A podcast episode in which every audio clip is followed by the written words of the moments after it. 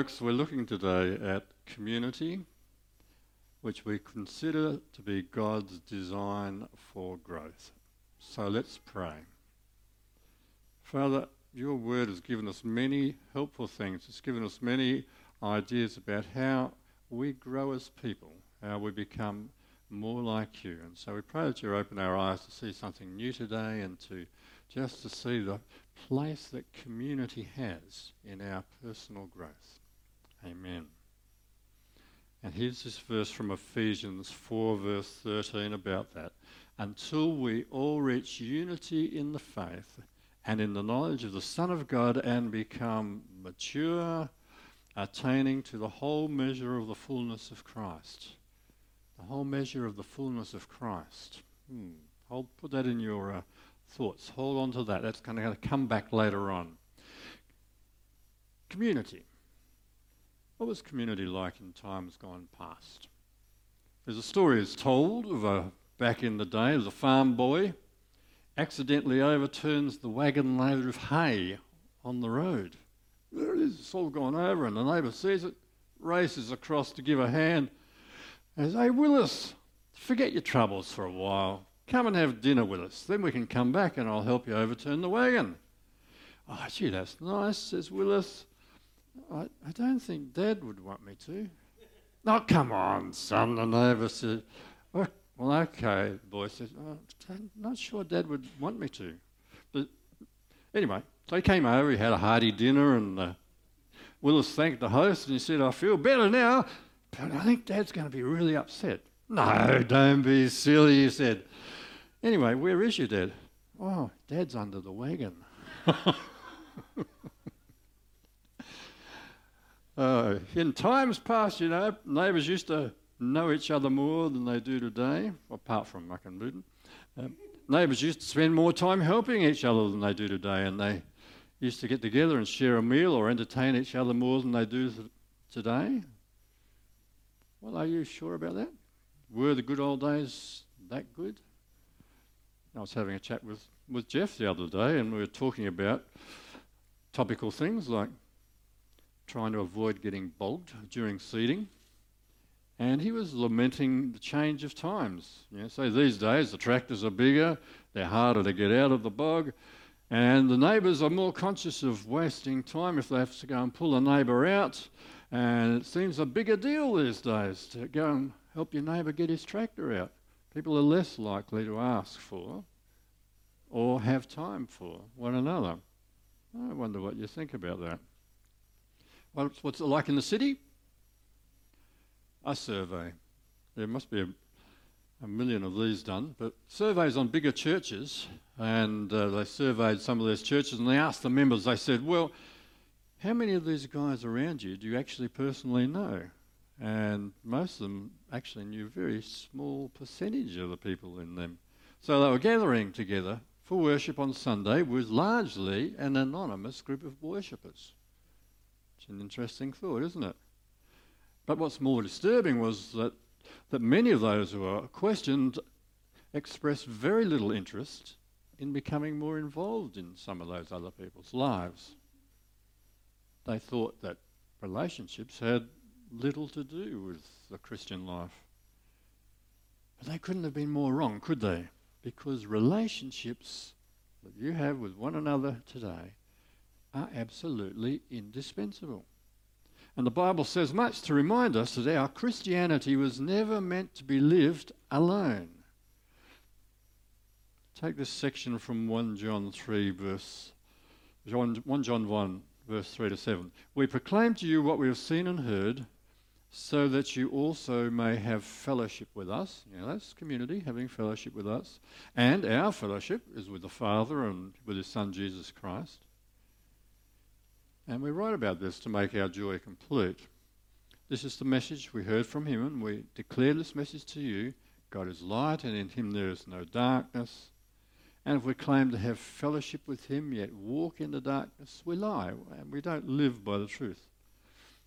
But if we walk in the light, we'd like to think that we do, don't we? We'd like to think we walk in the light. If we walk in the light as He's in the light, what do we have? We have fellowship with one another. That's a characteristic of walking in the light. And the blood of Jesus, his Son, purifies us from all sin. Sit together and share life. There's a story about a pastor who's travelling with a Brazilian seminary student. And along the way, the pastor asked the student, he said, Well, would you like to stop in for a coffee? And the student said, Yeah, I'd be honoured. So a pastor swings into a Starbucks and goes through the drive through.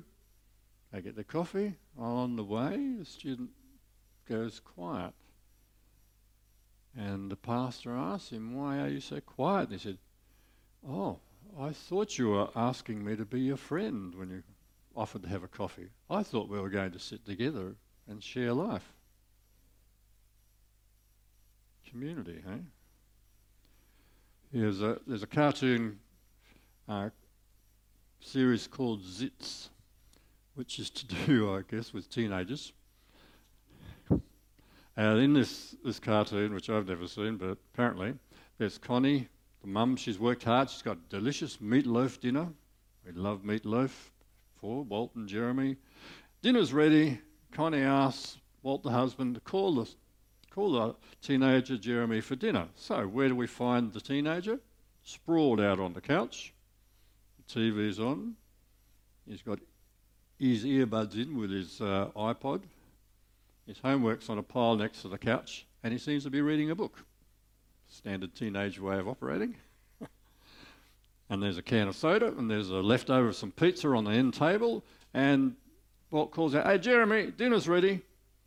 And of course, the teenager is normal, no response. so again, he says, Jeremy, tina- uh, dinner's ready. Your mum's prepared meatloaf. Come on, let's eat. And Jeremy doesn't budge, and he says, oh, I'm not going to eat.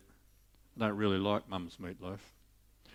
So dad does what all dads do walks over to the sofa, takes the remote, turns off the TV, takes the earbuds out of his ears, takes the book out of his hands, and says, gets his attention. Jeremy, dinner is not about the meatloaf, it's about family. Oh. Community, right? God never intended for any of us to live the Christian life alone. So, we're talking obviously about Christian community, and I'm going to point us to Acts chapter 1, an amazing community which occurs at the start of the modern day church. And don't get too anxious because visions might come, oh, I know that bit. Is he going to ask us to join a commune, share our bank accounts? Relax, relax. I'm just going to point out that when the church was born, the moment when a new way of relating to God, the New Testament was brought in, there was a wonderful communal character. It overflowed out of that.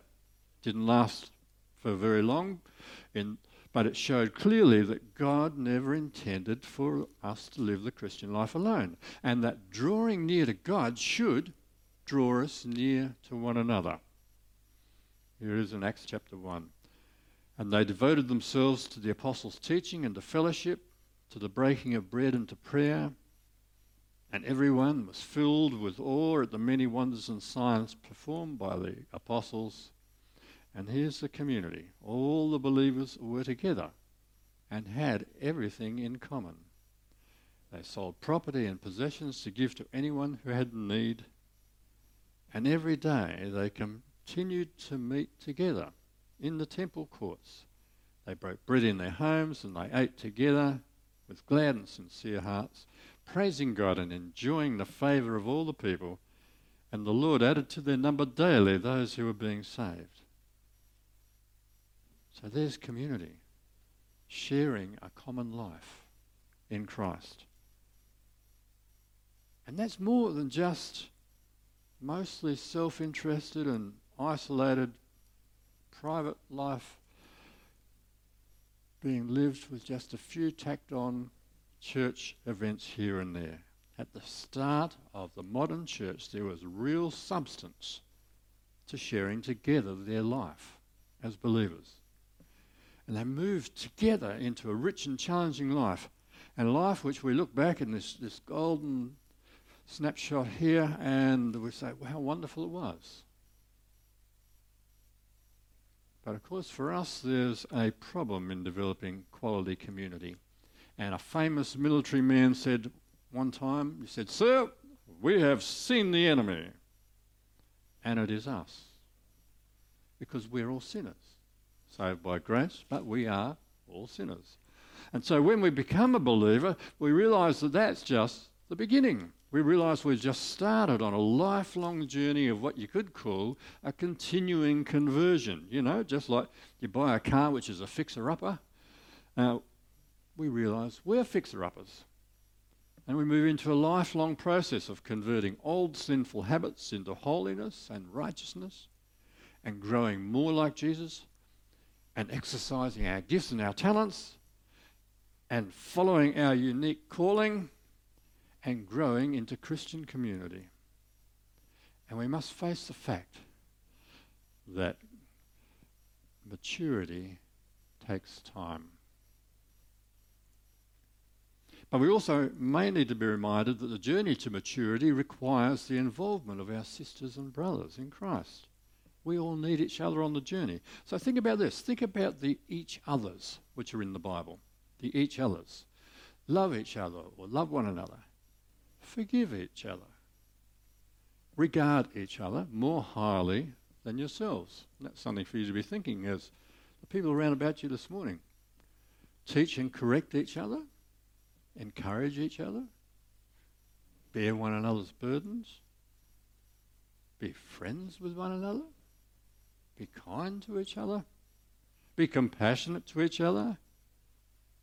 Be generous in hospitality to each other serve one another, and submit to each other out of reverence for Christ. There's a lot of each others in the Bible, isn't there? And in Christian community, that's the workshop of our continuing conversion, the place where our Christian character is formed as we learn from one another and we support one another in our faith journeys, as we press on towards the goal of our continuing conversion that we should attain, as we saw in our opening verse that we should attain the goal of the fullness of Christ. Let's put that in a bit more context. In Ephesians 4, verse 11 to 16, this is about community. Christ himself gave the apostles, he gave the prophets, he gave the evangelists, the pastors, and the teachers to equip the people for works of service so that the body of Christ may be built up. Now it's building community. Until we reach a unity in the faith and in the knowledge of the Son of God and we become mature, attaining to the whole measure of the fullness of Christ. Well, this is so that we all together can have more of Christ. And then we will be, what's the result of that? No longer infants. No longer tossed back and forward by the waves and blown here and there by every wind of teaching and by cunning and craftiness of people and their deceitful scheming. And instead, speaking the truth in love, we will grow to become, in every respect, the mature body of Him who is the head, that is Christ. From Him. And here's our, our unity, our community. The whole body is joined and held together by every supporting lig- ligament, and it grows and builds itself up in love as each of us does our part. And so that's our focus. The goal of our continuing conversion is verse 13 until we all reach unity in the faith and in the knowledge of the Son of God and become mature, attaining to the whole measure of the fullness of Christ. That's a promise that comes through community, fullness of Christ. So, this community is a process, it has a number of things in it. Firstly, it is a source of accountability and guidance in it. And you know, we know the world is moving further and further away from accountability and guidance. I was reading recently a blurb about a music educator passionate about enabling students to explore and express their inner voice. You know, for me, it seemed as though he was admitting that, well, kids won't listen any longer, so just let them tell you what they're thinking or he was assuming that people who are, you know, students are just getting started on understanding reality. Obviously, they know far more than us, so we should just listen to them. Oh, or maybe you're saying that we, we don't have any more highly developed skills and information to teach them anyway. But we in the church, we're a bit more humble. We know that from Proverbs that the fear of the Lord is the beginning of wisdom, and knowledge of the Holy One is understanding. And we take responsibility for our weaknesses. And we teach each other. And we hold each other accountable. And when we hear what God teaches other people, that teaches us.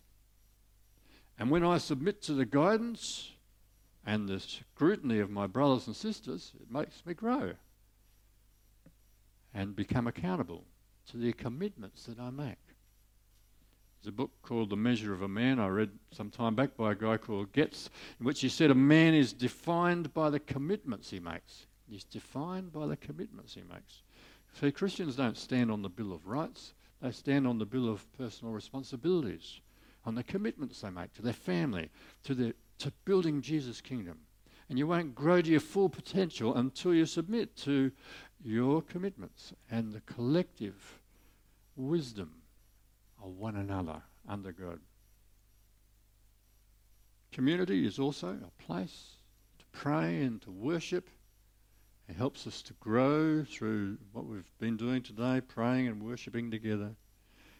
I'm reminded of that in Ephesians 6:18. And pray with the Spirit on all occasions, all kinds of prayers and requests. And with this in mind, be alert. Always keep on praying for all the Lord's people. And the more challenging James 5:16, therefore confess your sins to each other. Well, you could say it simply as just tell each other what's really going on. Same thing. Pray for each other so that you may be healed. Because the prayer of a righteous person is powerful and effective. It's worth doing. So, worshipping and praise and prayer for another, that's powerful community in action. Community is not spectator sport. It's a work lab. We need this prayer for one another, and we need to pray with one another. And we need to experiment in prayer, and we need to learn together the life of prayer. And community is also a place to serve. One of the interesting things about serving is that you should be learning to strip away your self interest in order to serve others. And I know in some circles they like to glamorize well, how good it is to serve the Lord, but at the end of the day, it's often hard work. Sometimes there are minimal returns, sometimes there's criticism. And your self interest, that gets dragged away, kicking and screaming. But it needs to be dragged away if you're going to learn how to put others' needs above yours. What's our example here? Well, let's look at John 13, talking about Jesus when he'd finished washing their feet. What? Washing their feet? He put on their clothes. He put on his clothes. He returned to his place and said, "Do you understand what I've done for you? You call me teacher and Lord, and rightly so, for that's what I am. Now that I, your Lord and your teacher, have washed your feet." You should also wash one another's feet. I've set you an example that you should do as I have done for you. And sometimes we are the washers, and sometimes we're the washees, but in many ordinary ways, we can learn what submission and service means as we minister to one another in Christian community. It's a very famous book small book called The Practice of the Presence of God, compiled from 16 short letters written by himself and four conversations with a fellow called Brother Lawrence, a lay brother who worked mainly in the kitchen of a Carmelite monastery, later in repairing sandals, for something like 40 years of washing dishes. Sound like fun? what was attractive about him was his character because he had a reputation for, in this place, having profound peace. And visitors came to seek guidance from him. He served in the most humble of places and showed that inner peace does not depend on your circumstances. People said he just forgot himself, he was willing to lose himself for God to the point where he no longer thought of his virtue or salvation, and he was always governed by love without self interest. And so when you do serve people from your heart, it can be a deeply fulfilling expression of a deeply fulfilling relationship with Jesus. Community is also, as we know, a witness to the world. Mature Christian community shows the power, it shows the presence of God, and it can be as distinctive as a light to the world. Matthew 5 you are the light of the world. Town built on a hill cannot be hidden. It's as distinctive as a bright star we see in Philippians 2:15, so that you may become blameless and pure children of God without fault in a warped and crooked generation. Then you will shine among them like stars in the sky. It really is impressive, like a star in the sky. Good Christian community. And it also it reflects the glory of God, the quality of our community.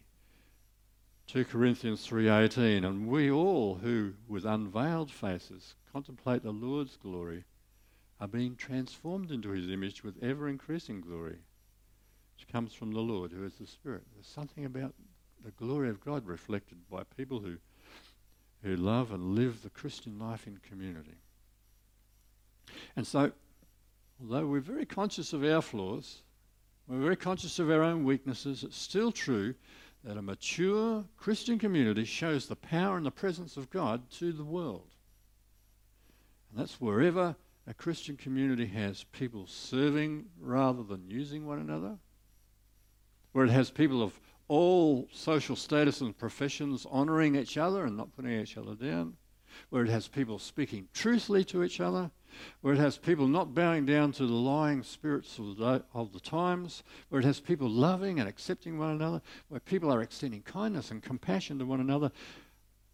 There, when this happens, it shows the power and the presence of God to the world. And thus makes us ambassadors of God's love. And for those who see that, and they want to know about the love of God which they see in vibrant community, we have a message in 2 Corinthians 5:18. All this is from God. It's all from God. And he reconciled us to himself through Christ, and then he gave us the ministry of reconciliation. And we've seen over the centuries. The worldwide Church of God bringing compassion and healing and power into a broken world in many ways. We've got some communities trying to help homeless people. We have other parts of the body of Christ rebuilding homes for poor people. We have some we have prayer ministries, we have healing ministries, we have evangelism ministries, we have people from the, the body of Christ feeding the hungry, getting justice for the oppressed, and supporting persecuted fellow believers. All of which means there's a real call to consider community, a call to community no one way that looks in practice. There's no particular way of doing that, of living out community as prescribed in the New Testament. And there have been many ways people have done it, where they have chosen to follow Jesus as a community. What matters is that we don't delude ourselves into thinking that we don't need one another. God never intended for us as Christians to go through life alone. We simply cannot fully experience the power and the delight of a life with God if we don't have a real life with brothers and sisters in Christ. But you know, it's a door with a handle on both sides. It's risky to turn the handle on your side and go into the unknown. It's not up to other people to make us feel welcome. It's up to us to assume that we are welcome because Jesus said we are and to go through and make others feel welcome. At last week's Senior Ministers Conference, there was a guy, Pastor Daniel from the Rocks, And he told a story about a heavily tattooed ex biker who became a Christian and he got the joy of baptizing him. He came to church because they had a, a sign up no perfect people allowed. I don't know where the world got the idea that Christians think they're perfect from. Because that's fake news. Christians just know that they actually desperately need Jesus in their lives. That life without the abiding presence of God just sucks. Christian community is not to be feared because you think you're not going to measure up as well as some of those good people in there, those pretty people. There are some risks though, but the risks are only to your pride. The risks are only to your isolating independence. There's a fellow called Richard Wurmbrand who wrote a book called Tortured for Christ many years ago. Spent 14 years suffering in a Christian, sorry, in a communist prison. No, no Christian prisons as far as I know. this is a communist prison. And he reminds all believers with less than ideal circumstances that if your heart is cleansed by the love of Jesus Christ, and if the heart loves him, you can resist all tortures. Well, for me, I'm hoping that it will always remain hypothetical. but he does say an important line God will not judge us according to how much we have endured, but how much we could love. God will not judge us according to how much we've endured, but how much we can love. And the, the love of God demonstrated in lives of people is incredibly powerful. He gave a story in this book. He said a Christian was sentenced to death, but before being executed, he was allowed to see his wife. His last words to his wife were, You must know that I die loving those who kill me. They don't know what they do. And my last request of you is to love them too. Don't have bitterness in your heart because they kill your beloved one. We will meet in heaven. These words impressed the officer of the secret police who attended that discussion between the two of them. And in turn, this officer shared his story with me in prison where he'd been put because he became a Christian on hearing that. It's amazing what a huge difference even the smallest gestures can, made, can make. Just the mention of the love of one's enemies changed the heart of that communist soldier.